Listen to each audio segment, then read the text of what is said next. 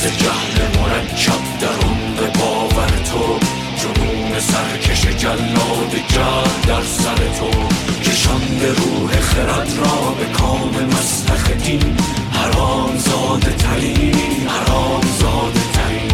ازا گرفته ماتم نشین مرد پرست. زناله های ازایت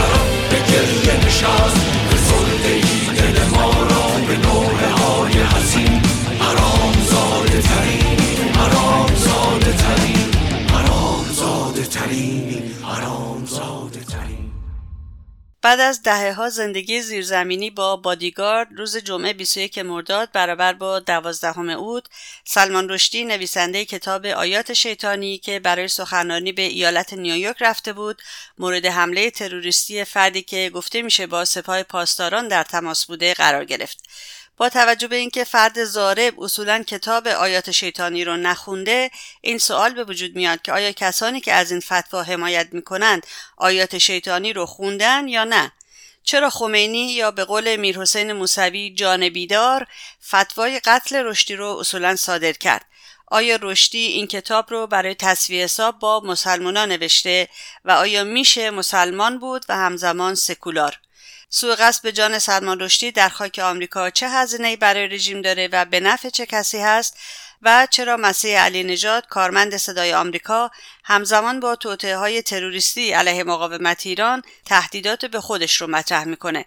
چند روز پیش گفتگویی رو در خدمت شاعر مبارز آقای امیر کارگر ضبط کردم که همینک اون رو میشنوید. سلام می‌کنم خدمت شما آقای کارگر گرامی. امیدوارم حالتون خوب باشه. خیلی خیلی خوش آمدید به رادیو ایراوا سلام خدمت شما خانم غفاری گرامی و همینجور تمام شنوندگان رادیو ایراوا و سپاسگزارم که فرصتی به من دادید که در خدمت شما و شنوندگان محترمتون باشم. خواهش می‌کنم. خدمت همیشه از من هست آقای کارگر. خیلی خوشحال میشم که وقت می‌گذارید برای گفتگو با رادیو ایراوا به ممنونم ازتون. آقای کارگر بحث امروز ما درباره تروریسم خارج کشوری رژیم هست و همینطور سوء قصد به جان سلمان رشدی. برای یادآوری ما اگه برام بگین که سلمان رشدی کیه رمان آیات شیطانیش درباره چیه و چرا خمینی یا به قول میرحسین موسوی جان بیدار فتوای قتل سلمان رشدی رو اصولا صادر کرد. ممنون میشم از تو.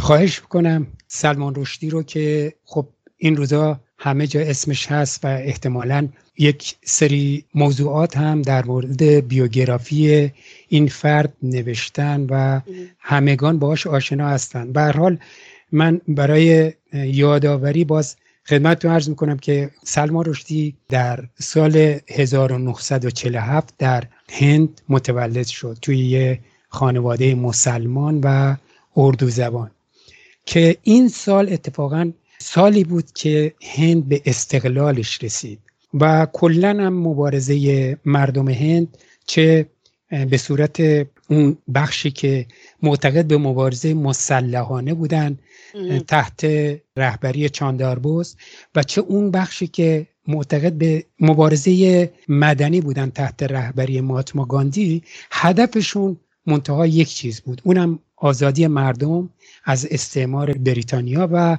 دفاع از حقوق اقتصادی اجتماعی و سیاسی تمام احاد جامعه که خودتون بهتر می‌دونید که هند یه کشور به قول معروف 72 ملیتی و زبانی و مذهبی و چیزهای متفاوت و رنگارنگی داخلش هست. و هدف این بود که کلا حقوق تمام این قومیت ها اقلیت ها چه مذهبی چه غیر مذهبی به هر حال به رسمیت شناخته بشه. اما خب بعد از استقلال به دلیل اختلافاتی که بین خودشون به وجود اومد به خصوص بین هندوها و مسلمان ها هند به دو قسمت تبدیل شد که پاکستان شد و خود هند که هر کدوم استقلال خودشون رو پیدا کردن. به حال خانواده سلمان رشدی هم که خانواده مسلمون بودن. بعد از یه مدتی به دلیل اذیت و آزار که توی هند می‌دیدن به خصوص که پدرش هم یه تاجر بود اینا مجبور شدن که به پاکستان نقل مکان کنن. این مهاجرت روی سلمان رشدی تاثیرات خیلی زیادی داشت. و تقریبا میشه گفت که سلمان رشدی کتاب هایی که نوشته حالا قبل از آیات شیطانی هم تحت تاثیر همین مهاجرت ها همین نقل مکان ها و همین اسکان ها در کشورهای مختلف نوشته. کتاب آیات شیطانی اونجوری که خود سلمان رشدی میگه یک قسمتی از رمان کتاب های قبلیه. اولین کتابش خب که اسمش بود بچه های نیمه شب. بچه های نیمه شب اتفاقایی بود که به هر حال براش توی فضای هند بعد از استقلال افتاده بود. چون سلمان رشدی احساس می‌کرد که این استقلال و این به هر حال رهبرانی که بر سر قدرت اومدن اینها از اون آرمان ها خیلی فاصله گرفتن. به طور مثال مثلا می‌گفت که خانواده گاندی اومدن پشت سر هم به هر حال حکومت و دولت اونجا رو به صورت موروسی می‌گیرن. یا نخست وزیر اون زمان رو چون یه ناسیونالیست بود خلاصه متهم می‌کرد. این کتاب کتابی که بیرون داد حتی رهبران خود هند رو هم به در معرض انتقاد قرار نداد. یقه ملت رو هم گرفت که اینا کوتهبین هستن که نمی‌تونن ببینن که چه اتفاقایی داره بینشون میفته کتاب بچه های نیمه شب همون کافی بود که مردم هند و دولت هند دل پوری از سلمان رشدی داشته باشن و خلاصه دوستش نداشته باشن در یک کلام. یه مدت هم توی پاکستان زندگی کرد تا 13 سالگی تقریبا حدود 13 14 سالگی.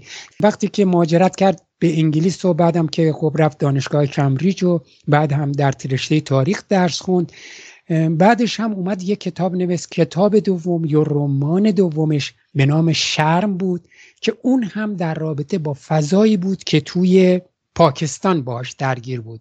یعنی می‌گفت که اینها مردم پاکستان یا اون کلا فضایی که توی پاکستان هست یک فضای متعصبانه است خودسانسوری هست که این باعث شده که مردم صداشون تحت نام شرم یعنی اون کتاب رو اسمش گذاشته بود شرم. تحت همین نام اینها صداشون در نیاد و نتونن از اون چیزی که در درونشون هست دفاع کنن یا او عقایدی که دارن دفاع کنن. که خودش خب طبق اون کتاب می‌گفت که این شهر مثل یه دیو میمونه که زیر پوست این انسان ها داره زندگی می‌کنه و هر لحظه ممکنه که این پوست رو بشکافه و بزنه بیرون و تقیان کنه. شما در نظر بگیرید که این یک کتاب بزرگ نوشته که شامل سه رمان رمان اولش رو به نام بچه های نیمه شب می نویسه زندگی در هند و اونو زیر علامت سوال می‌بره.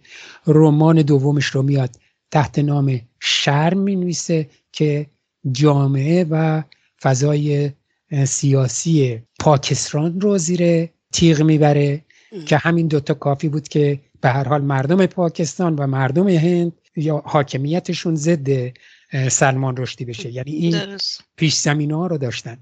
بعد که مهاجرت می‌کنه به انگلستان اونجا به هر حال تحت تاثیر یک سری عوامل قرار می‌گیره. یک سری دیگرگونی در فکرش ایجاد میشه و خودش رو در قالب هنرپیشه و نقش اصلی رمان ها می‌ذاره و کتاب آیات شیطانی رو می‌نویسه.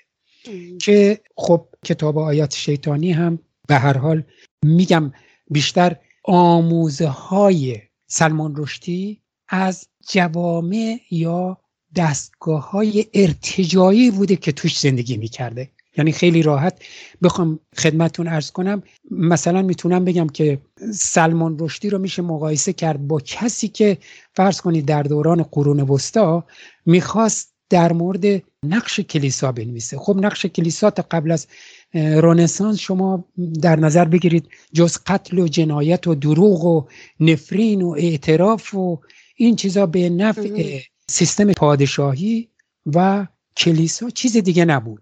درست. خب این چیزهایی بود که به هر حال خود سلمان رشدی برداشت ها و به قول خودش آموزش های اسلام گرفته بود که تو اون موقع بهش یاد داده بودن.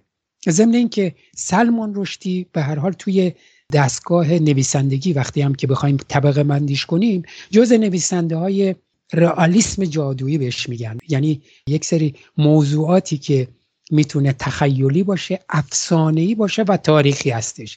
این چند تا رو معمولا اینا میان قاطی می‌کنن قاطی هم می‌کنن. هیچ دلیلی هم نداره که حتما این باید جنبه واقعی داشته باشه. ولی می‌تونه چند تا برای محکم کردن دستگاه نویسندگی خودش چند تا فاکت ها هم بیاره که خب مثلا ممکنه واقعی باشه. که خب توی خود ایران خودمون هم ما مثلا غلام حسین ساعدی تو این سبک داستان می نوشت این چیزهایی بود که در رابطه با کتاب آیات شیطانی وجود داره. البته من خدمتتون ارز کنم که این اولین بار یک شرقشناس اسکاتلندی به نام ویلیام مویر که اتفاقا توی اسکاتلند و توی دانشگاه گلاسکو همون دانشگاهی که به روحانی دکترای مجانی دادن در همونجا اسم آیات شیطانی آورد. بنابراین رشدی اولین کسی نبود که از این کلمه استفاده کرد.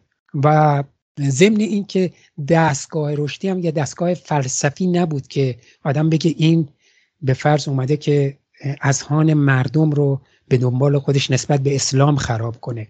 این کلا مجموعه چیزی بود که در رابطه با خود رشدی وجود یعنی- داره. یعنی شما میگید در واقع این برای تصفیه حساب با مسلمانان نوشته نشده. به هیچ وجه. چون. خودش هم در مقاطع مختلف اصلا به این اشاره می‌کنه. ببینید اصلا عنصر مرکزی و اصلی تشکیل دهنده یا انگیزه دهنده به سلمان رشدی برای نوشتن آیات شیطانی تجربه خودش توی مهاجرت بوده. یعنی چیزی که برداشتهایی که خودش می‌کرده. خلاصه اون موقع بگه که مهاجرت یه موضوع پیش پا افتاده نقل مکان از جایی به جای دیگه فقط نیست. مهاجرت فرد مهاجر را تغییر میده نگاهش رو عوض می‌کنه فرد رو به کشف پدیده های جدیدی میرسونه دنیای دیگه ای رو به فرد نشون میده.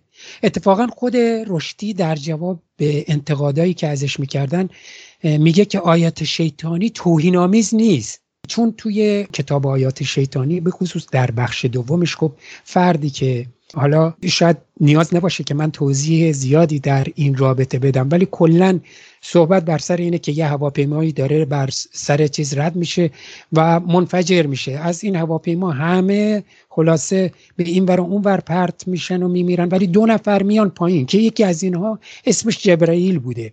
درست؟ و یکی دیگه هم خب اسمی دیگه داشته که این دو نفر هستن که این جبرائیل آدمی بوده که خیلی شرور بوده از کوچیکی یه سری کارا می‌کرده که خلاصه مامانش بهش می‌گفته که تو چقدر شیطونی؟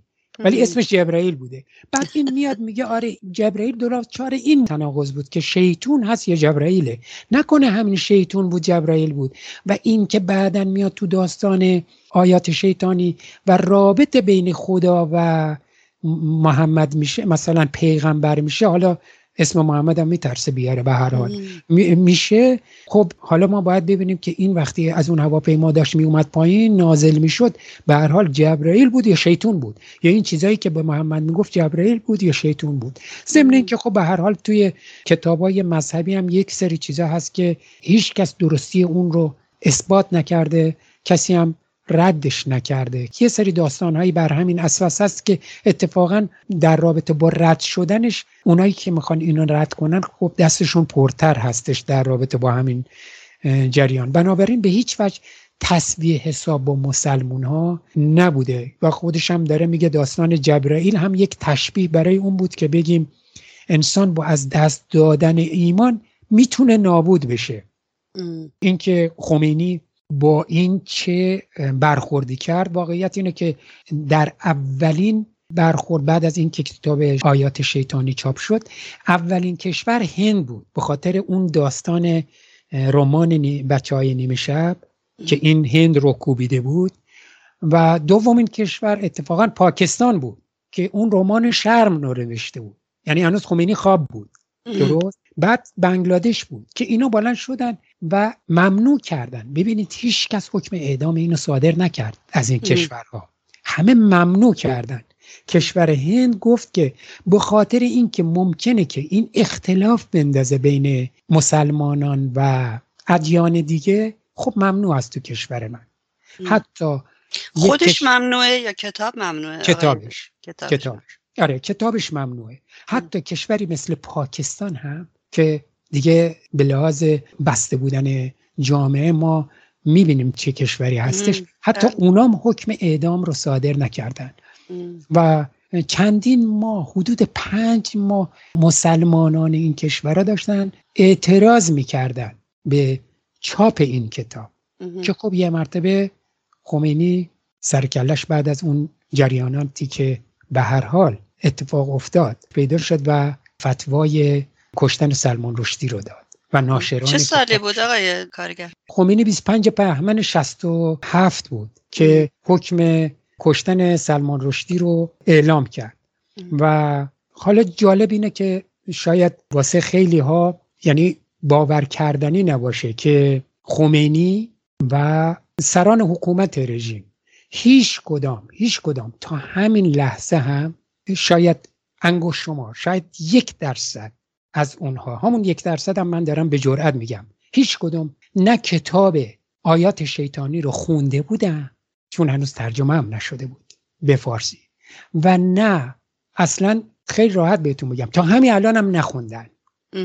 یعنی عجیب ترین واقعی که اتفاق افتاد در رابطه با سلمان رشدی این بود که میشه گفت 99 درصد از کسانی که خود رژیم یا حامیاش که دنبال کشتن این فرد بودن این بودن که اصلا نمی‌دونستن محتوای کتاب رو نمی‌دونستن چیه.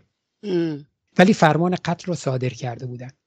که اتفاقا در همون موقع بود که آقای مسعود رجبی هم توی صحبتاشون یعنی در 25 بهمن 67 خمینی این فتوا را داد و خود آقای مسعود رجبی هم همون موقع صحبتی کردن و گفتن خمینی دشمنترین دشمن اسلام و قرآن و پیامبره. خمینی با عملکرد جنایتکارانه و ضد اسلامیش بیش از هر جنایتکار دیگری در این جهان مستحق مجازاته. حالی که خمینی به صدور حکم اعدام اتباع سایر کشورها مبادرت می کند به وضوح می توان فهمید که در داخل ایران به تر زندانهایش با مردم و با فرزندان ایران چه کرده است. امروز دیگر بر همگان واضح است که چشم های مبنی بر میان روی و مدراسیون و استحاله این رژیم تا چه اندازه باطل و ساده لوحانه است. خب هنوز خاتمی رئیس جمهور نشده بود. این مال زمانی بود که خاتمی هنوز وزیر ارشاد اون چیزا بود. هنوز چیز نشده بود رئیس جمهور. یا خود موسوی به هر حال به این وضعیت هنوز جز دم و دستگاه اون رژیم بود.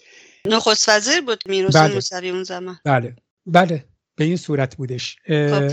بله بفرم. همین می‌خواستم ازتون بپرسم که این فتوا تو چه فضایی در ایران ساده شد؟ چه فضای حکم فرما بود؟ چون سال 67 خب می‌دونم بعد از قتل ها بوده و که فتوا صادر کرده خمینی. ولی خب اون فضای ملتهب رو می‌تونید برامون یکم توضیح بدین؟ اگه اجازه بدید من یکم به عقب برگردم. چون خمینی از بنیانگذاران ولایت فقی بود و قبولش هم داشتن خودشونیا بنابراین هر حرف ولی فقیه یعنی حرف نماینده خدا یعنی فتوا. یعنی هر حکمی که صادر می‌کنه. حالا حتی لفظی هم باشه این فتواست دیگه چون به هر حال نماینده خداست.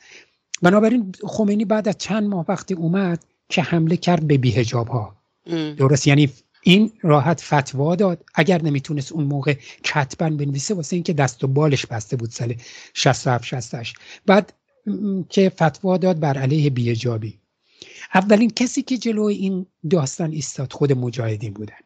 چیزش هم دادن. چند ماه بعدش خمینی فتوا داد برای چیز. این چیزاییه که به هر حال ممکنه خیلی نسبت بهش یکم کم توجه باشن. خمینی فتوا به کشتن صدام حسین داد. بله بله یعنی یادم. بله خمینی در اومد به ارتش عراق گفت آقا صدام رو بکشید یک جمهوری اسلامی برپا کنید. خب این یعنی فتوا.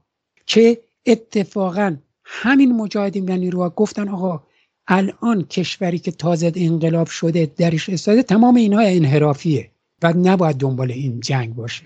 و بعد جنگ رو شروع کرد. از سال 61 که به هر حال 60 که چیز بیر رفت بیرون عراق از توی خرم شهر رفت بیرون.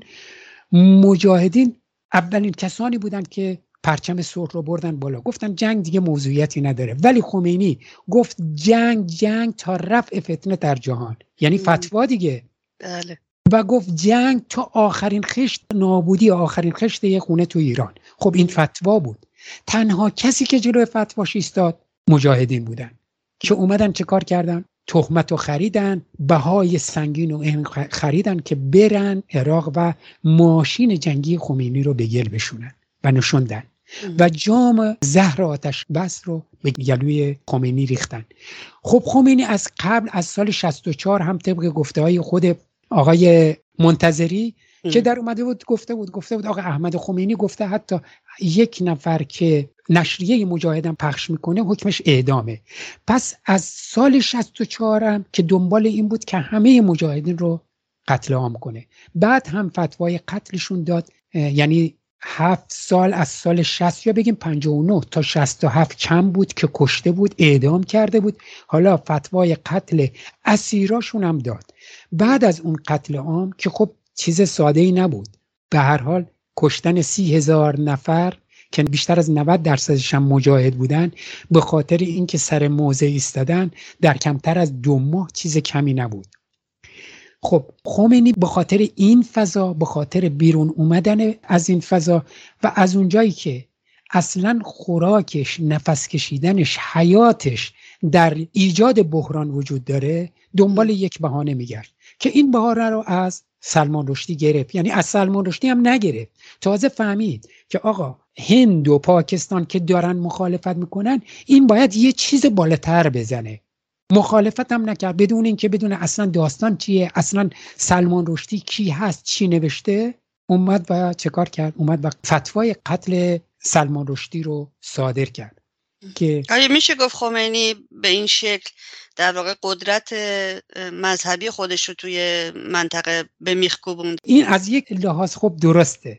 درست. چون به هر حال تو اون منطقه منطقه بود بنیادگرازا. درست. یعنی زمین حاصل خیزش واسه بنیادگرایی خیلی خوب بود. که خب میشه از این منظر ما اگر نگاه کنیم خب کاملا قبول کرد. ولی شما در نظر بگیرید که فرق نمی‌کنه. وقتی خمینی یعنی یک دستگاه یا یک رهبریت یا یک گروه یا یک قشر. تمام قدرت سیاسی قدرت مذهبی قدرت اقتصادی قدرت نظامی همه اینا رو در دست بگیرن خب مشخصه که دیگه این هر کاری رو می‌تونه با هر کدوم خاص بکنه. یعنی می‌تونه یک روز از مذهب استفاده کنه و به نام این میخش رو بکوبه. یک روز از موضوعی دیگه استفاده کنه حتی موضوع فرهنگی استفاده کنه. همین کاری که خب استالین می‌کرد. چون همش متمرکز شده بود تو یک نفر. اونم که یه آدم مذهبی نبود. ولی همین به هر حال به همین صورت می‌کرد. ولی خب این می‌خواست این کار رو هم بکنه و می‌خواست یک چیز جدید رو هم چون این اصلا به لحاظ مذهبی هم حتی به لحاظ مذهبی ارتجاعی هم یک پدیده جدیدی بود خمینی. چون حتی اگر تا قبل از خمینی هم بحث سلمان رشدی به وجود می اومد مثلا حدود 100 سال پیش حکم اینو اعدام نمی‌دادن. می‌گفتن آقا بیاریدش محاکمه کنید. درست؟ اجازه بدین من این حکم اینو واسهتون بخونم که خمینی نوشته نوشته به اسم تعالی. انا لله و انا علیه راجعون. به اطلاع مسلمانان غیور سراسر جهان میرسانم. معلف کتاب آیات شیطانی که علیه اسلام؟ و پیامبر اسلام و قرآن تنظیم و چاپ و منتشر شده است همچنین ناشرین مطلع از محتوای آن محکوم به اعدام می باشد از مسلمانان غیور می‌خواهم تا در هر نقطه که آنان را یافتند سریعا آنها را اعدام نمایند تا دیگر کسی جرأت نکند به مقدسات مسلمین توهین نماید و هر کس در این راه کشته شود شهید است الله ضمنا اگر کسی دسترسی به معلف کتاب دارد ولی خود قدرت اعدام او را ندارد او را به مردم معرفی نماید تا به اجرای اعمالش برسد. و سلام علیکم و رحمت الله و برکاته. روح الله موسوی خمینی. درست؟ این فتواش هستش. بله. یعنی آقا اصلا نپرسید ازش که چی نوشته منظورش چی بوده؟ چرا اومده اینطور چیزی نوشته؟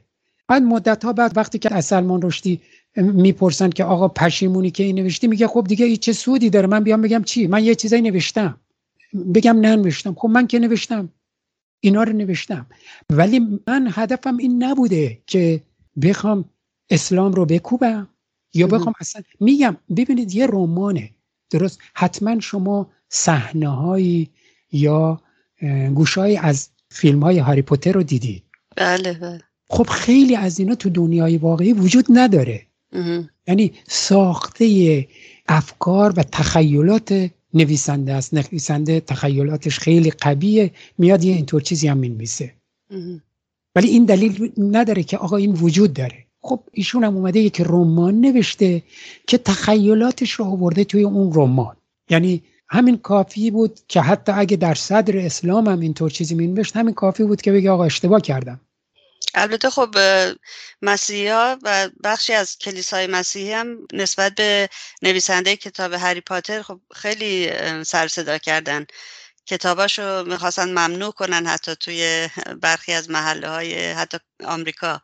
درسته. بله, فتوای قتلش رو منظورم که فتوای قتل و حتی دادگاهی هم ندادن. چون به حال دموکراسی حاکم هست و هر کسی می‌تونه حرف خودش رو بزنه. و درباره نقد روی این کتابم خیلی نوشتن خیلی صحبت شد سر همین کتاب هری پاتر. دقیقا دقیقا. آفرین. بنابراین خب میشه نهایتش گفت که آقا این تخیلات نویسنده در رابطه با این کتاب یه چیز کچ فهمیه دیگه درست؟ بله. اونم میاد میگه آقا آره من کچ فهمی اینو نوشتم. برای همینه که خود من شخصا معتقدم که فتوای ترور رشدی هیچ ارتباطی با کتاب آیات شیطانی نداره. نمیشه اینو یعنی من خودم معتقدم. درست؟ چون چند تا از چیزاتون چیز اون فتواها رو خدمتتون عرض کردم. بله قتل بله. عام رو خدمتتون عرض کردم. اعدام بیش از 120 هزار نفر دیگه طبق همین فتوا بود. بعدش هم همینجور بعد خمینی هم همینجور. کشتن جوونا توی سال 78 88 96 98 تا همین امروز. آیا خب، ارتباط خمینی شیطانی داره؟ خب درست. پس خمینی آقای کارگر هدفش اصلا از این فتوای سلمان که نه ایرانیه. مسلمان بود و مسلمان زاده بوده البته ما نمی‌دونیم خودش مسلمان هست یا نه. ایرانی که نبوده تو ایران اصلا نبوده. کتابش به فارسی نوشته نشده. خمینی کتاب رو نخونده. اصلا هدفش چی بود از این فتوای شیطانی؟ ببینید خمینی به هر حال توی یک وضعیتی گیر کرده بود به لحاظ بین المللی درست؟ که فقط می‌تونست با یک بحران از این وضعیت بیرون بیاد. کار خمینی اینه. هر جا که گیر می‌کنه تا همین امروز هم کار این حکومت اینه. فقط می‌تونه توی بحران ایجاد کردن. حتی در درون خودش هم توی بحران ایجاد کردن به حیاتش ادامه بده. شما خب در الان تو الان تو این وضعیتی که سوقت شد به جان سلمان رشدی روز جمعه هفته گذشته تو ایالت نیویورک تو شرایط برجام نیمه جان به قول معروف آیا هزینه ای داره برای رژیم؟ آیا برای برون رفت از بحران برجام دست به این کار زد؟ این اینو برامون توضیح بدین آقای کارگر. من صحبت های زیادی شنیدم. درست. تقریبا.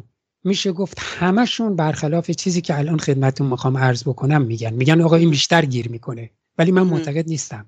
من خب. معتقدم که ترور رشدی اتفاق ببینید سالهاست که رشدی به هر حال همه جا هستش. درست؟ اصلا کوچکترین اتفاقی که توی کشور میفته آقا نیروهای امنیتی اون کشور متوجه میشن. الان رشدی داره میره توی جایی که قشنگ صحبت کنه. و میدوننم دنبالش هم مثلا این رژیم بوده بعد ولش می‌کنن بدون اینکه نگهبان بغل دستش باشه که یکی بیاد چاقوشو بزنه بره. نه به نظر من این یه پیام سیاسی از طرف رژیم به جهان غربه. ببینید این یک چیز دو طرفه است. الان توی داستان این ترور آقای سلمان رشدی به دست این هادی متر که خودش اصلا هادی متر خودش اصلا اطلاع نداره. تا همین الان هم چه کار کرده؟ چون خود مادرش هم در میاد میگه تو مصاحبهش. نمی‌دونم دیدید یا نه؟ مادرش در میاد میگه بابا اصلا این نمی‌دونه سلمان رشدی کیه؟ اصلا کتاب سلمان رشدی رو نخونده. بلند میشه حدود یک سال پیش میره خاور میانه حالا خاور میانه اسم نمیاره کجا.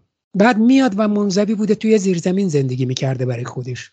بعد ارتباط داشته با سپاه پاسداران و بند بسات و اونها خب بله. وعده پول و بند بسات میدن بکشیدش. ببینید این چیزیه که هم ارتجا و هم استعمار به نظر من جفتشون نیاز داشتن تو این موقعیت به این جریان. چون الان شما در نظر بگیرید بایدن یا خود دستگاه امنیتی اطلاعاتی آمریکا جز دستگیری اینو اونم بایدن هم که دعا کرد که انشالله شفا پیدا اصلا کاری نکرد. اصلا اینجور رو آنتن نبردن که بابا یک عملیات تروریستی هستش. حتما شما یادتون هست که وقتی اون جورج فلو... فلوید بود اون فلوید بله جورج فلوید, آره که کشته شد. چه تظاهراتی در خود اونجا راه افتاد؟ رژیم پشتش بود استعمار هم پشتش لابی رژیم هم پشتش. که همه بلند شده بودن و هیاهوشون رفته بود آسمون. خب الان چرا پس هیچ کس تکون نمی‌خوره؟ الان دستگاه حقوق بشری چرا توی اروپا و آمریکا چرا راهپیمایی نمی‌کنن؟ واقعا. آیا میشه نتیجه گرفت که آقا منتظر بودن؟ چرا چون از فردا اتفاقا از فردا نخست وزیر بلژیک می‌تونه همینو بکنه مدرک بگه آقا نگاه کنید اگر ما این اسدالله اسدی رو آزاد نکنیم ممکن همینطور اتفاقی بیفته تو کشور ما. چون رژیم قدرت داره می‌خواد نشون بده که قدرت داره دیگه. خب از اون لابی های رژیم بالان میشن میگن می‌بینی آقا؟ وقتی فشار میارین روشون چه اتفاقایی میفته الان نیازم نیست که به قول خود طرف چیزم گفته بود یکی از چیزای مسئولین رژیم هم گفته بود. گفته بود نیاز نیست که ما بریم تو اون کشور که ترور کنیم سپاه پاسداران بفرستیم. اگه پول بدیم تو کسایی که تو میدون منحتن هستن یعنی معتاد چه می‌دونم یه قاچاقچی و بزهکار و خود اینای پولی بهشون بدیم میرن عمل می‌کنن. درست؟ حالا این یک طرف قضیه است. ولی اینکه آیا رژیم می‌تونه نون این مانورش رو بخوره یا نه مسلما با وجود حضور یک مقاومت نه نمی‌تونه. چون این مقاومت و آزادی خواهی هستند که تا حالا سر این قضایا ورق رو چرخوندن. ولی خب کار سختتر میشه الان. اگر که این نظریه شما درست باشه کار بسیار سخته. پس چه باید کرد الان؟ دقیقا دقیقا سختتر میشه. اتفاقا باید همین رو برد توی جامعه. همین رو تا حالا کار مقاومت این بوده. تا حالا کار مقاومت که این نبوده که بره آقای بایدن رو توجیه کنه که آقا نگاه کن این رژیم داری مماشت می‌کنه این جریانه. نه باید بیاد بدنه جامعه باید بیاد پایینتر و همه رو آقا ببینید این رژیم اینه داره این کار می‌کنه. چرا سیاست مدارانتون در مقابل این جنایت کوتاه میان؟ شما الان در نظر بگیرید همین افرادی که دنبال مذاکرات هستن. اصلا از اون روز تا حالا که سلمان رشدی ترور شده اصلا انگار که نه انگار اتفاقی افتاده. واقعا خیلی غم انگیزه دقیقا. بنابراین اینجا باید چرخوندش. رژیم یک کاری کرده که اتفاقا باید اینو به جهان نشون داد که آقا به این صورت هستش این کار کرده. و این ورقی هست که فقط تا حالا مجاهدین و مقاومت ایران چرخوندنش و از این به بعدم کار همین است وگرنه کار هیچ کسی دیگه نیست. توی برنامه اتمی هم تا اونجایی که به لابی ها برمیگرده تا اونجایی که به مماشاتگرا برمیگرده هی قدم قدم قدم میگن آقا حالا اینو بهش بدیم که آرومترش کنیم. ولی خب تنها کسی که تناب اتمی رو دور گردن این رژیم محکم و صفت نگه داشته مقاومت ایرانه. درسته. باتون موافق. 100 درصد. پس تناب حقوق بشر تناب ضد تروریست تناب ضد بنیادگرایی هم کار کار همین مقاومتی که باید دور گردن رژیم سفت کنه تا مماشاتگرا جرأت نکنن نزدیک بشن. درسته. من یادم خانم رجوی 20 سالم شاید بیشتر باشه. گفتن که تهدید بنیادگرایی از تهدید اتمی خطرناکتر امروز می‌بینیم چقدر ثابت شده و چقدر درسته. واقعیته یعنی روز به روز داره این قضیه خیلی خیلی خیلی واضحتر میشه واسه دنیا و بهشون ثابت تر میشه کاملا درست میفرمایید. خب آقای کارگر البته خب سلمان رشدی که تنها کسی نبوده که از طرف مسلمانان افراطی مورد سوء قصد قرار گرفته باشه. یادمون هست که چند سال پیش دفتر نشریه کاریکاتور و تنز شارلی ابدو هم تو فرانسه مورد حمله این افراد قرار گرفت و این این گونه افکار باید به گفت نه افراد. و 18 نفر کشته شدن تو جریان حمله به این دفتر. به نظرتون آیا این گونه حملات تروریستی اسلام ستیزی رو در جهان گسترش نداده؟ چرا این کار کرده؟ ولی اگر بخوایم این سوالتون رو ادامه بدیم به نفع کیه؟ همون واسه الان بگم به نفع رژیم بوده یا نه. بله به نفع رژیمه. به نفع رژیم به نفع استعماره. شما در نظر بگیرید الان رژیم خودش داره توی ایران تبلیغ اسلام ستیزی می‌کنه. یعنی خودش توی ایران داره چیکار می‌کنه؟ داره یک چیزهایی رو پیاده می‌کنه که مردم از اسلام زده بشن.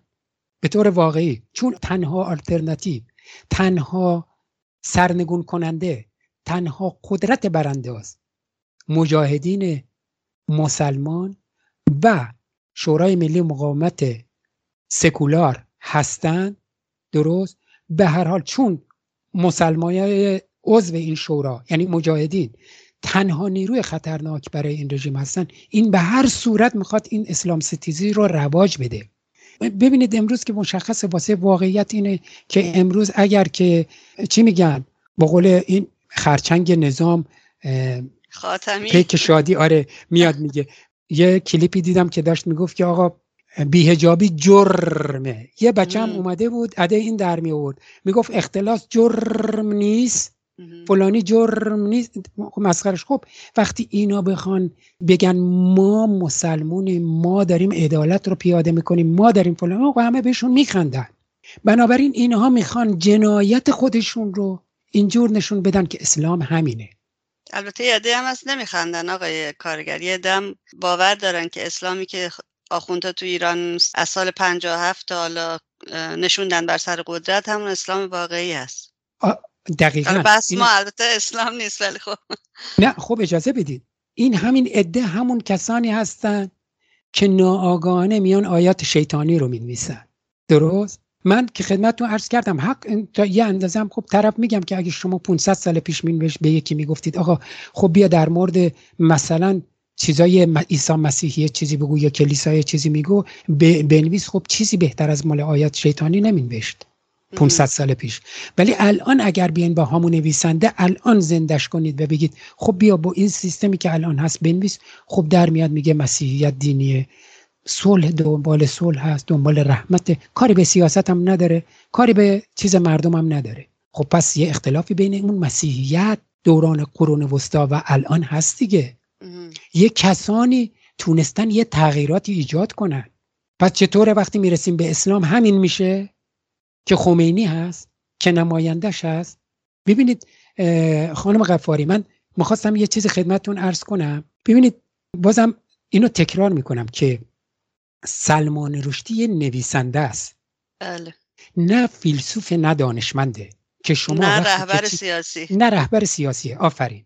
اومده بر اساس تخیلات خودش که خودشم بهش معترفه میگه آقا من اینجوری فکر کردم نوشتم اشتباه کردم یا هر چیزی که هست می‌خواستم بگم که یه آدمی که به فرض مثلا مثل من اگر نزول کنه به لحاظ حالا فکری ممکنه که جبرئیل رو اینجور چیزی ببینه شیطون ببینه. درست.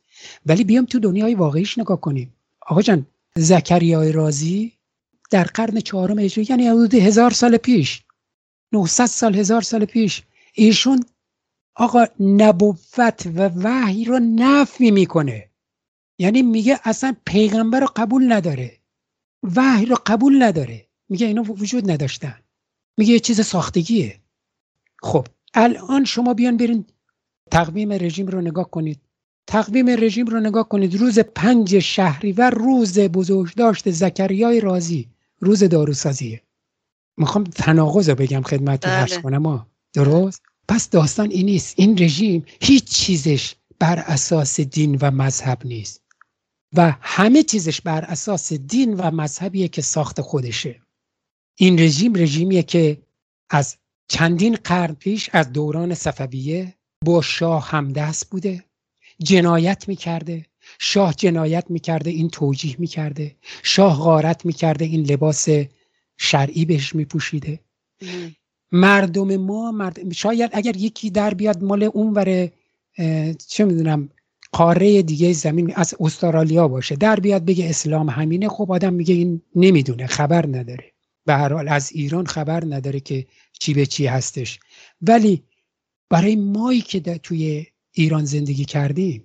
یا با تاریخ ایران اگر آشنا باشیم خب داریم می‌بینیم که آقا هر جا جنایتی توسط رهبران سیاسی یا فرماندان یا شاهان در رأس حکومت قرار گرفته بغل دستش روحانیت داشته یا شریکش بوده یا تاشته توجیه می‌کرده.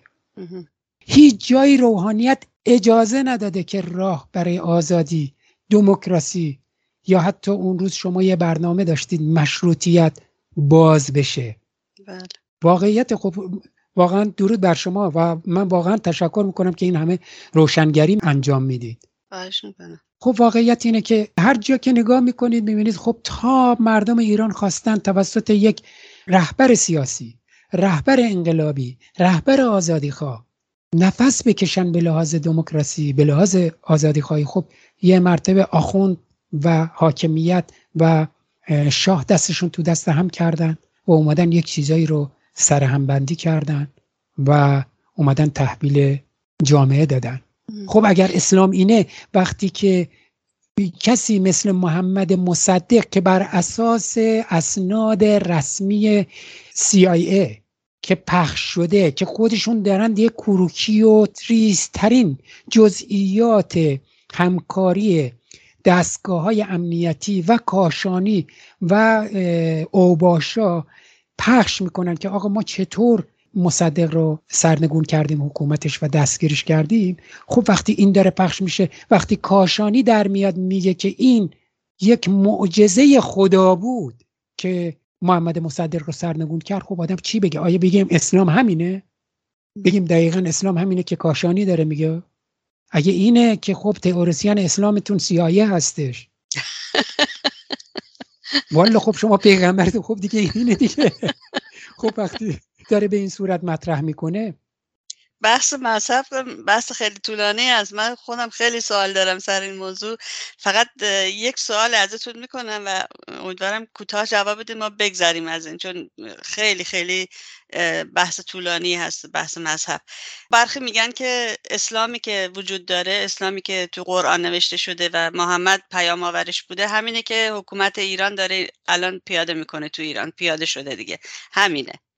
ولی مجاهدین از طرفی میگن که نه حکومت باید حکومت لایک باشه و افراد می‌تونن مسلمان باشن می‌تونن مسیحی باشن یهودی باشن اصلا دین نداشته باشن این مهم نیست. آیا اسلام با سکولاریسم موافق مخالف دوست دشمن آقای کارگر؟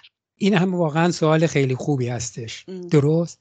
خب ما در خود قرآن وقتی که خودش در میاد میگه لا اکراه فی دین وقتی که ببینید به هر حال چون ما باید از یه نقطه شروع کنیم دیگه. بله. درست؟ آره آیه های زیادی اومده که هر کدوم دلالت بر چیزای مختلفی داره. شما بله، ممکن قتلو فی سبیل الله هم هست آقای دقیقا. هر کدوم میگم که خدمتون عرض کردم. ببینید در صدر اسلام کسانی که در صدر اسلام بودن پیغمبر و یارانش یک معیار داشتن. می‌گفت آقا کسی که میگه لا اله الا الله این مسلمانه. خب حالا شما دنبالش بگردی میگه مسلمان باید مؤمن باشه مسلمان باید دروغ نگه مسلمان باید دوزی نکنه فلان نکنه بسان نکنه. ولی ببینید اینا یک شاخص گذاشتن که از اینجا شروع بشه. درست؟ که یعنی آقا لا اله الا الله. خب اینو بگو. یعنی وحدان توحید رو قبول داری. حالا این که میگی دزدی می‌کنی خب ممکنه به فرض مثلا لا اله الا الله هم نگی دزدی کنی. ممکنه لا اله الا الله بگی آدم بکشی مثلا ممکنه نگی آدم هم بکشی. درست؟ اون داستان وقتی این توحید رو قبول داری حالا کسی که این لا اله الا الله میگه دیگه خب قدم بعدش هم باید حفظ کنه. بنابراین در وقتی هم داریم میگیم وقتی میگه لا اکراه فی دین درست؟ یا به فرض وقتی امام حسین در میاد میگه آقا اگر مسلمون نیستی لاقل آزاده باش. این خودش می‌تونه معیار و می‌تونه تکیهگاه و می‌تونه جایی باشه که آدم پاش صف کنه و در مورد اسلام صحبت کنه که آقا اسلام می‌تونه سکولار باشه. ببینید موقعی که محمد به پیامبری مبعوض شد وقتی پیام می‌داد به کشورهای اطراف روم ایران به شاه ساسانی و بندوستانی داد. هیچ موقع در نیومد گفت که بیاین بگروین به دین من. توی پیامهاش می‌گفت ما را به رسمیت بشناسید دین خودتون هم داشته باشید. ما احترام به شما می‌ذاریم شما احترام به ما بذارید. بعد که اومدن پشت سرش اومدن و چیزایی که اتفاق افتاد در همین زمان همون فردی بود حالا اسمش دقیقا یادم نیست. خب اولین باری که نفر فرستادن که با این صحبت کنه تو ایران خودش در اومد گفت. گفت آقا ما رو به رسمیت بشناسیم ما هم به شما ما رو به رسمیت بشناسیم اون که مال دربار شاهنشاهی بود گفت تو کی هستی که از من می‌خوای که به رسمیت بشناسمت؟ خب قدم های بعدی هم شروع شد. ولی واقعیت اینه که به هر حال توی جامعه که حضرت محمدم بودش یهودی هم زندگی می‌کرد. همون حق رو داشت که مسلمان داشت. درست. مسیحی هم زندگی می‌کرد. پس اگر میشه بله میشه. این که شرایط چطور بشه؟ یک نفر مثل خمینی بیاد همه چیز رو در بست برای خودش بخواد به عنوان اسلام ارتجایی خب مسلم نه نمیشه. ما داریم از کدوم اسلام صحبت می‌کنیم؟ ما داریم از چه زاویه اسلام صحبت می‌کنیم؟ شما در رابطه با هر دین دیگه هم که بخواین صحبت کنید یا هر مکتب و مسلکی دیگه هم که بخواین صحبت کنید با همین پیچ و خما روبرو میشید. ولی هدف چیه؟ اگر هدف آرمانه آرمان اگر آزادیه اگر هدف رهایی انسانه. خب آقا مجاهدین میگن آقا نگاه کن چه هر مذهبی داری استثمار نکن. خب استثمار که اولین موضوع اینه که بهره کشی نکردن خب اولین موضوع چیزیه که باید هر دینی قبول داره که آقا نباید بهره کشی کرد. بنابراین چطور نمیشه؟ بله میشه. در یک حکومت میشه که دین در دولت دخالت نداشته باشه. ولی یک زن مسلمان به انتخاب مردم رئیس جمهور اون کشورم باشه. بله خب نمونهش از خانم آنجلا مرکر. دقیقا. صدر اعظم آلمان بود ولی دموکرات مسیحی هم بود. دقیقا. خود رئیس جمهوران آمریکا به همچنین. اینها سکولار هست حکومت ها ولی هر هفته انجیل می‌گیرن دستشون و میرن کلیسا. دقیقا. یا نخست وزیر سنگاپور رئیس جمهورشه یه خانومه که مسلمان محجبم هستش. خب حالا فردا یک زن یا یک مرد یهودی نه بیدین. بیاد خب بشه رئیس جمهور انتخابش کنن برای رئیس جمهور ایران. خب بشه. این چه ربطی به اسلام داره؟ بحث بر سر اینه که ما در جهانی زندگی می‌کنیم که الان قوانین جهان شمول بین المللی باید برقرار باشه تو هر کشور. دنیا به این درجه از آگاهی و تکامل رسیده که آقا یک سری قوانین مشترک جهانی می‌تونه ملیت ها رو دور هم جمع کنه و به تفاهم برسونه. این که این ملیت ها چه مذهبی دارن چه مسلکی دارن چه دینی دارن چه جهان بینی دارن خب به خودشون ربط داره. ولی به هر حال باید پابند به این قوانین باشن. درست البته یادمون نره ما تو ایران خودمون هم حکومت زرتشتی داریم که در سلسله ساسانیان چقدر جنایت کردن علیه ایرانی ها در خود ایران حال خارج از ایران رو بماند. دقیقا. اسم خوبی آوردید همون زمان هم آخوندهای زرتشتی خب تکفیر می‌کردن و بله. میکشتن بله. یعنی مزدک رو مزدکی ها رو یک روز چند صد مزدکی رو به دار زدن آویزون کردن. تمام اینا رو نابود کردن. البته ما چون تو تاریخ خودمون خب آقای کارگر ما تجربه نداریم که یک حکومت لایک سر کار باشه و افراد با مذاهب مختلف توی اون حکومت کار بکنن. یا همیشه شاه بوده جنایت کرده و دیکتاتوری را انداخته. به قول شما در کنارش روحانیت. یا الان تو این چهل و چند سال گذشته که روحانیت کلا قدرت رو در دست داشته و روحانیت اسلام. دقیقا درست میفرمایید. تجربه اینو نداشتیم. کاملا هم درست میگی. و فهمش خب یکم مشکل میشه که تصور بکنی که یک روز ایران آزاد میشه و یه حکومت لایک بر سر کاره. مثلا یک زن مسلمان رئیس جمهور باشه یک مرد بیدین و خداگریز مثلا رئیس جمهور باشه یا برعکس. تصورش یکم مشکل هست. به خاطر خب. همین من فکر می‌کنم بیشتر اون جنبه اسلام ستیزی مسئله بیشتر میشه. البته من خدمتتون ارز کنم به نظر من وظیفه هر ایرانیه هر ایرانی که یک بار بشینه با خودش صحبت کنه که ببینه آقا این سیستم خمینی گزیدگی خمینی زدگی چقدر درش وجود داره. درست؟ همین ما ایرانیایی که به قول شما یکم واسمون سنگینه که یه حکومت سکولاری که چتری باشه روی تمام ادیان و افکار و عقاید توی ایران داشته باشیم ولی داریم زیر چترش تو اروپا آمریکا و کشورهای دیگه زندگی می‌کنیم. بله. ولی تو کشور خودمون چون فرهنگ فرهنگ شیخ و شاهی تو ذهنمون و درونمون نشسته فکر می‌کنیم یه چیز عجیب و غریبیه. فکر می‌کنیم نشدنیه. دقیقا. کاملا ولی شدنی است. امیدواریم امیدواریم بشه. باید تلاش کرد آقای کارگر. مثل همه کارهای دیگه فقط نگذاریم که حکومت سرنگون بشه بعد بگیم باش تموم شد. حالا همه چی خودش درست میشه. اینجوری نیست. همه باید تا زمانی که واقعا دموکراسی به طور کامل برقرار نشد. حتی بعد از اون باید همچنان بود تو فضا بود. گفت نوشت انتقاد کرد. رسانه های مستقل به وجود بیاد نویسنده ها بتونن بدون ترس از حمله یا ترور مثل سلمان رشدی عقایدشون رو هر گونه که دوست دارن بنویسن و هیچ ترسی نباشه. همینجور باید ادامه داد ادامه داد ادامه داد تا بتونیم لذت ببریم حداقل از میوهی که به بار نشسته. دقیقا. این جامعه پویایی هست که می‌تونه به نتیجه برسه به آرمانهاش برسه که آزادی و دموکراسی و برابری هستش. تنها از همین راهی که شما بهش اشاره کردید میشه به اونطور جامعه رسید.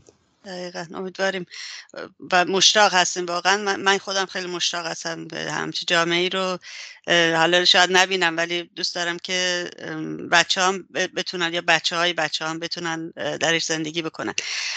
آقای کارگر قبل از سوء قصد به جان سلمان رشدی خانم مسیح علی نجات کارمند صدای آمریکا هم خبر داد که یک مردی و ویدیوش منتشر کرد که قصد کشتنش رو داشته که البته خب این مرد فقط به جرم حمله سلاح متهم شد در آمریکا نه سوء قصد. شما توی یکی از پست های اینستاگرامتون نوشته بودین که من عین جمله رو می‌خونم. مسئولیت این رقاصک وزارت اطلاعات فیل هوا کردن برای انحراف در اذهان هنگامی که رژیم در صدد ترور کسی می باشد است. درباره این اظهار نظر می‌تونید برامون توضیح بدید؟ چرا به خانم علی نجات میگید اولا رقاصک وزارت اطلاعات؟ البته من خدمتتون ارز کنم این منظور از این رقاصک بیشتر من منظورم توهین به هیچ کس رقصنده ای نیستش. اینو بله، بله. خدمتتون ارز کنم. من شاید بهتر بازیچه یا همون به قول شما به لحاظ سیاسی مثل این عروسکای خیمه شب بازی هستش که بندش دست کسی دیگه است میرخصوند اینشون به این صورت منظور من هستش. بله خانم غفاری ببینید من فکر کنم شاید یک زمان لازمه واسه اینکه آدم بشینه و تا پروسه گذشته و حال این خانم رو توضیح بده. اول این خانم تا خبرنگاری پارلمانی رژیم پیش رفته. بله. با خیلی از نفرات بالای رژیم نشسته صحبت کرده.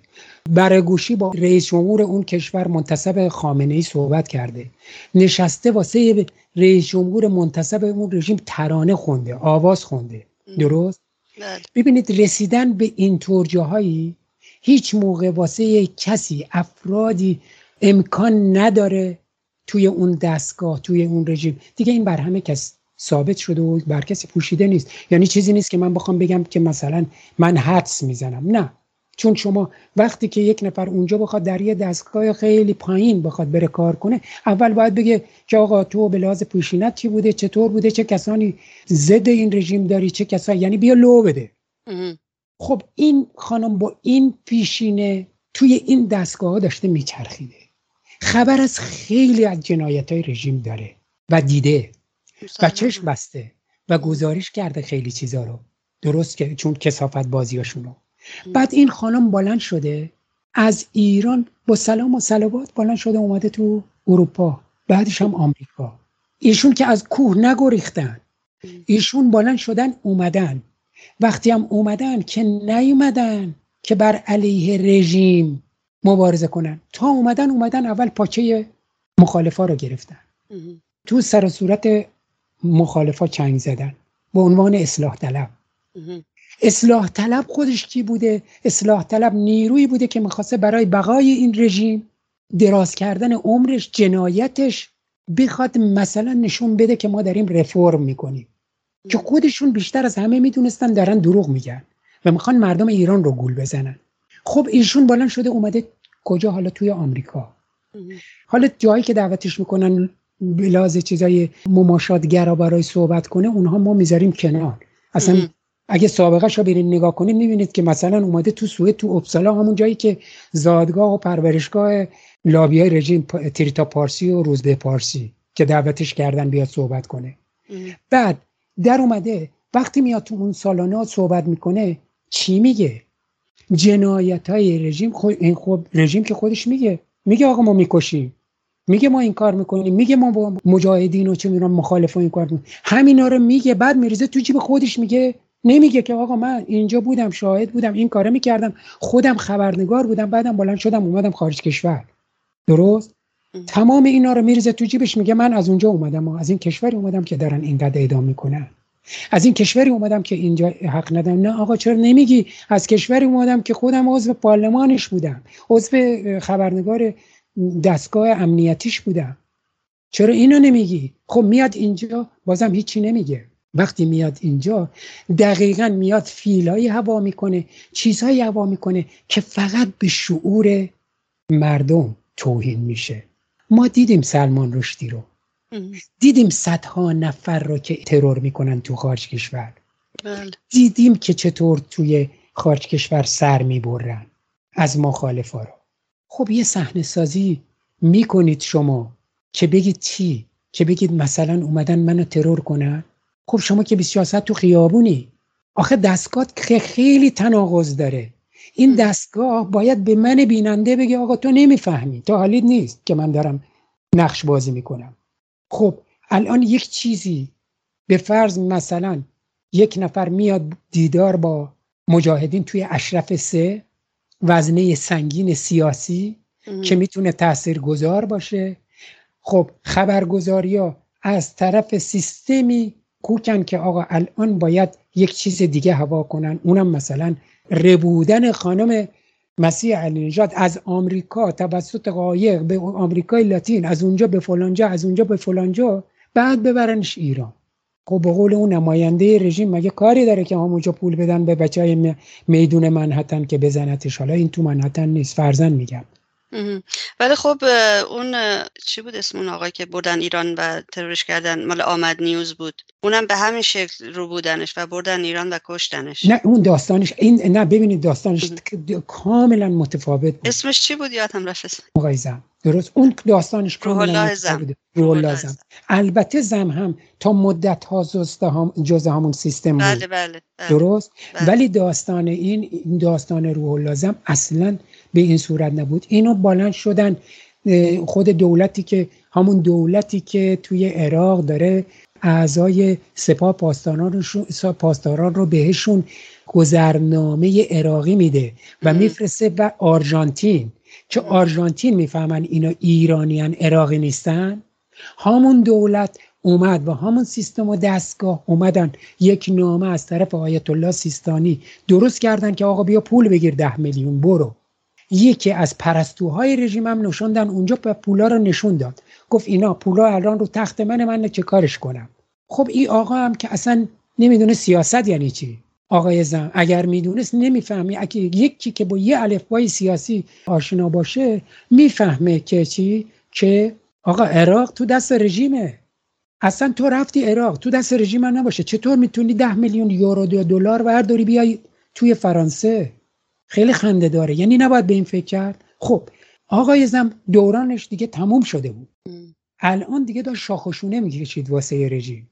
و دیگه خب دورانش هم تموم شده بود. مصرف هم تموم شده بود. به هر حال یکی دیگه رژیم آورده بود مثل ایرج مستاقی تو بازار. درست. که داشت کار رژیم رو می‌کرد دیگه. به قشنگ هم داشت کارش می‌کرد داره کارش می‌کنه الان. این که آدم سیاسی نبود اگه سیاسی بود که بلند نمی‌شد بره عراق.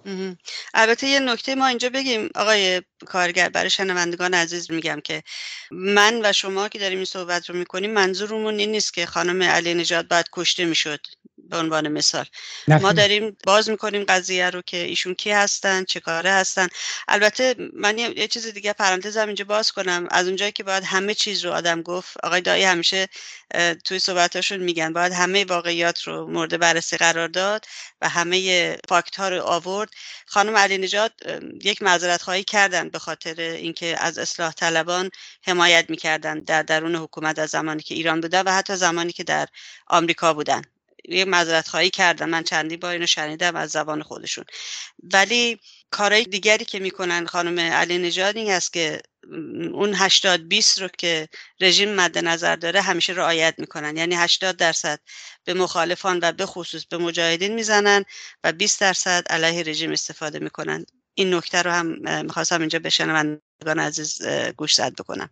درسته. البته من در رابطه با معذرت خواهی خانم مسیح بگم که آقای ویسی هم معذرت خواهی کرده. خیلی هاشون دارن میگن ما. پشیمونیم که با اصلاح طلبا بودیم. درست؟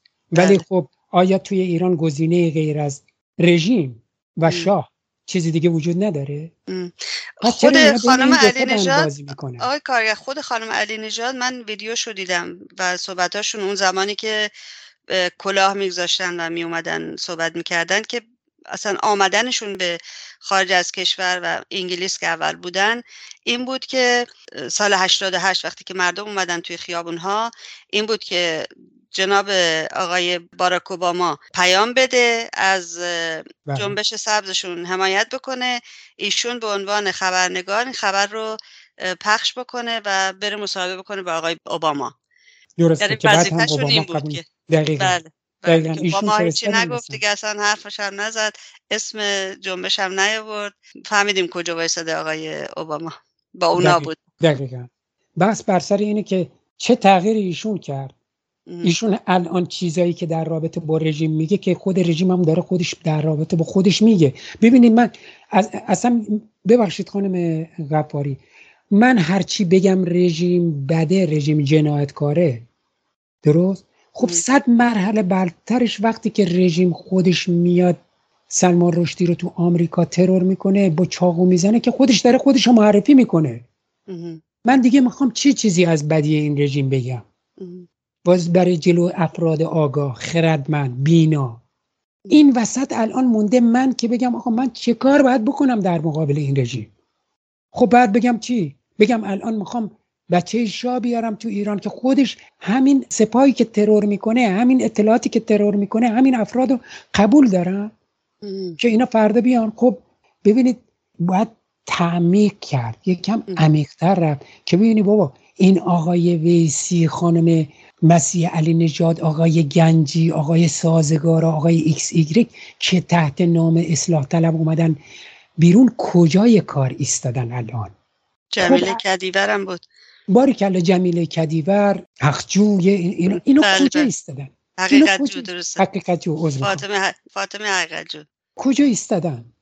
خب اگر که اینها حرفشون رضا شاه شده که اومدن به خط رژیم رو پیش ببرن توی چیز دیگه. پس باید یکم عمیقتر شد. ببخشید معذرت خواهیش هم کشکه. من خیلی احترام می‌ذارم با آقای حسن دایی واقعا آدم منصفی هستن و بیطرف. ولی خب یکم که عمیقتر میشی خب بابا درسته این خب الان کجاست؟ کجا ایستاده خانم مسیح علی نژاد؟ بنابراین اووردن و صحنه هایی درست کردن و که بعد خب جایی که ایستاده خب بذارین نگاه کنیم پس بهش. آقای کارگر جایی که ایستاده البته خب سوار مسئله هجاب شده. خیلی خودش رو در حقیقت نماینده مبارزه با هجاب اجباری می‌دونه. از رفتار و از کردارش مشخصه. حالا شاید به زبون نیاره ولی این رو داره. میخه این رو در واقع داره زمین میکوبه. اینجا ایستاده. سخنرانی می‌کنه همش از سیاست های بد رژیم میگه از سیاست تروریسم رژیم میگه. خب این چه اشکالی داره تو این مجموعه داره کار می‌کنه؟ اشکال کار کجاست؟ اشکال نداره. کی نمیگه؟ کی نمیگه؟ خب این که سلامی هم داره میگه. میگه ما اینیم سلامی داره میگه. رئیس قاانی هم داره میگه ما اجهی هم داره میگه ما همینیم. آیا این چیز جدیدتر میگه؟ آیا من چیزی بدتر میگم؟ یعنی شدیدتر میگم که آقا رژیم اینجوره. من دارم خدمت تو عرض می‌کنم. گفته های من که گفته است ولی رژیم که عمل داره می‌کنه. میگه آقا من رشدی رو می‌زنم هر کسم دستم بیاد می‌زنم. داره بله. میگه که ناشر هری پوتر هم می‌زنم کسانی هم که از رشدی دفاع کنن می‌زنم. درست؟ او زده داره می‌بینیم. آقا تا حالا ترور کرده. تا حالا بله. بوم گذاشته. خب من می‌خوام چجوری رژیم رو معرفی کنم که چقدر وحشتناکه؟ خب اون داره خودش میگه من اینم. خب الان یک چیز مونده. ببین رژیم این سلاح رو از من گرفته. راحت بگم. رژیم این سلاح رو از من گرفته که یه جورایی هم کمکم کرده که نیاز نیست من معرفی کنم رژیمو. خب چی می‌خوام بگم؟ رژیم میگه من اینم. الان من به جهان باید بگم آقا من چه کار در مقابل این رژیم می‌کنم؟ درست؟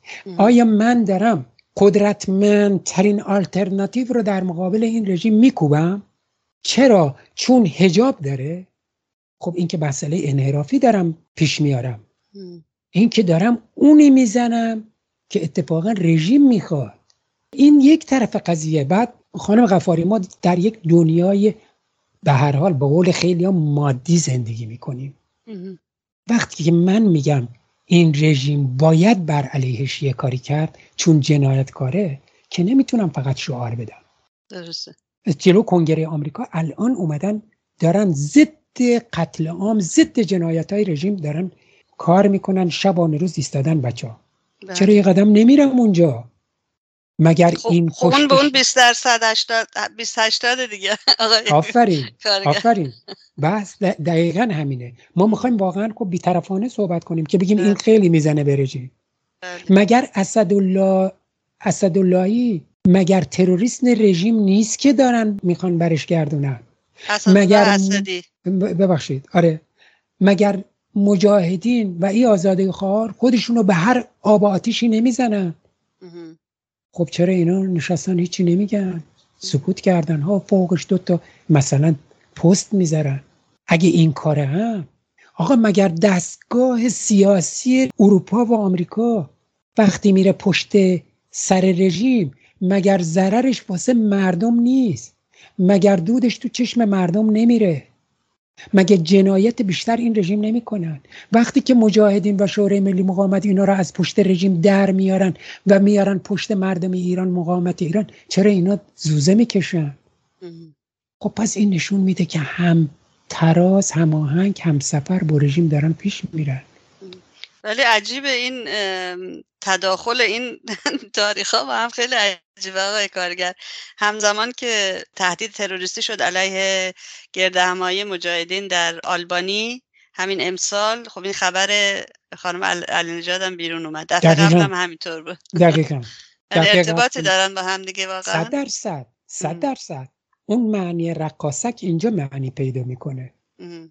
دقیقا همینه خیلی ممنون که شما واقعا یادآوری کردید. اتفاقا نکته بود که من می‌خواستم بهش اشاره کنم ولی خب اینقدر موضوع حول این خانم هستش که بعضی وقتا خب چی میگن بعضی چیزا از اولویت میفته کاملا درست میگید دو بار دو مسئله اتفاق افتاد و اتفاقا نوشته من با اشاره به همین چیزایی بود که اتفاق افتاد.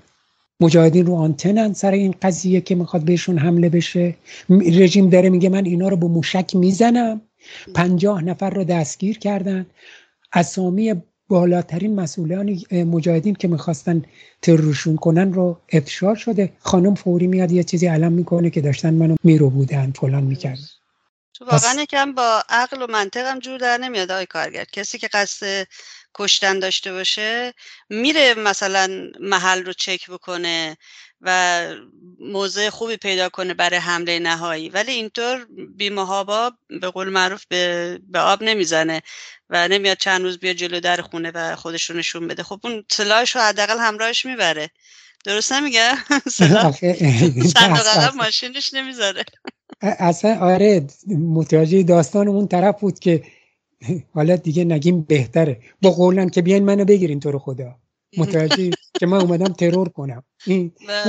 نه خب آخه یعنی کسی که اف بی آی حفاظت داره ازش می‌کنه. یعنی بیگدار به آب زدن واقعا یک جنبه خنده‌دار هم پیدا کرده این مسئله آخر خانم علی نژاد چون ایشون داره میگه که اف بی آی 24 ساعت ازشون داره حفاظت می‌کنه به خاطر تهدید قبلی که می‌خواستن بدزدنشون.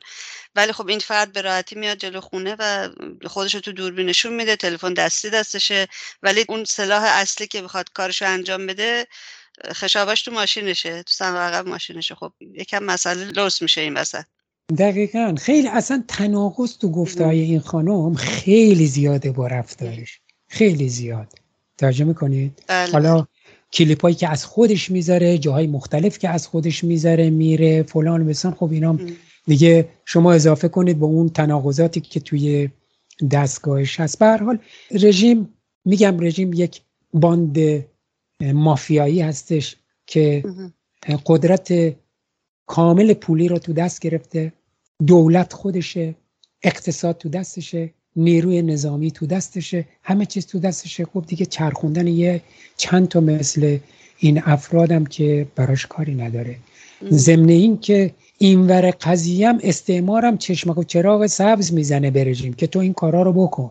چون در نهایت به هر حال سبک سنگین که می‌کنن می‌بینن حضور این رژیم خیلی به نفعشونه تا یک حکومت دموکراتیک در ایران باشه که تاثیر خودش روی منطقه خب، هم بذاره. دقیقا دقیقا. من اینجا یه چیز دیگه هم خدمتتون میگم. من سو استفاده می‌کنم از شما آقای کارگر. خواهش می‌کنم نه خواهش می‌کنم. من خودم نسبت به خانم علی نژاد چند سال پیش که خیلی فوشای رکیکی بهش می‌دادن توی فضای مجازی یک پست کوچولی گذاشتم و از ایشون معذرت خواهی کردم نه از طرف کسانی که فوش می‌دادن ولی به عنوان یک زن که کار سیاسی داره می‌کنه و به هر فعالیت داره علیه رژیم این, این گونه مورد فهاشی های جنسی میشه حداقل تو این زمینه. ازش معذرت خواهی کردم. خیلی هم سر مسئله هم دوستان و هم همسایگان فیسبوکی به قول معروف انتقاد کردن من که این کارو می‌کنه. و هنوز هم امروز اگر چنین چیز موردی ببینم باز هم پست خواهم گذاشتن یعنی من معتقد نیستم که کسی که کار سیاسی می‌کنه باید بهش فهاشی کرد. خب این کار بسیجی است و متاسفانه سلطنت طلبان. ولی خانم علی نژاد در مسیر سیاسیش باش اشکال دارم. چون اگر خواستار سرنگونی رژیم هست که چندین بار شنیدم که میگه هست. نمی‌تونه با سرنگون کنندگان این حکومت که شورای ملی مقاومت و مجاهدین خلق هستن دشمنی و کینه داشته باشه. و این بسیار مرز قرمزی هست که این وسط برای هر کسی که میگه من سرنگونی طلب هستم باید کشیده بشه و باید دیده بشه این مرز. اگر که در جبهه سرنگونی هستی شورای ملی مقاومت و مجاهدین در این جبهه هستن. نمی‌تونی با اینها دشمنی کنی. و به قول معروف دشمن دشمن من دوست منه. دشمن دشمن من دشمن من نیست دوست منه. این رو هم خواستم سو استفاده کنم تو این وسط حتما بگم. نه خواهش من در تایید صحبتون من این چیزی که گفتید خب یه رابطه علمیه یه رابطه کاملا قانونمنده که میگید در رابطه با کسانی که با بنیادگرایی دارن میجنگن. و صدق می‌کنه. کاملا صحبتتون درسته. در رابطه با قسمت اول صحبتتونم کاملا درست میگید. ادبیات یه عنصر انقلابی یه عنصر آزادی خواه باید بدور از فهاشی بدون از تحقیر بدون از پرداختن به جنسیت و شکل و قیافه افراد باشه. کاملا درست میگید. ولی توی دستگاه سیاسی وقتی که ما داریم یک نفر رو بررسی می‌کنیم یا در موردش صحبت می‌کنیم دیگه نه. به جنسش کار داریم نه به چیزی. ما به این نگاه می‌کنیم که باز میگم به هر صورت بنامیمش همون نامیده میشه که به دور از فهاشی باشه و جنسیتی باشه. خب که شامل هم مردش میشه هم زنش دقیقه دقیقه. که به هر حال چه زن باشه چه مردش. چو این قلم رو ضد رژیم بجنگه چه زن و مردش باشه که ضد مخالفان رژیم بخواد کاری رو انجام بده. کاملا با صحبتتون موافقم. درود بر شما. خواهش می‌کنم. خیلی ممنون که به من وقت دادین.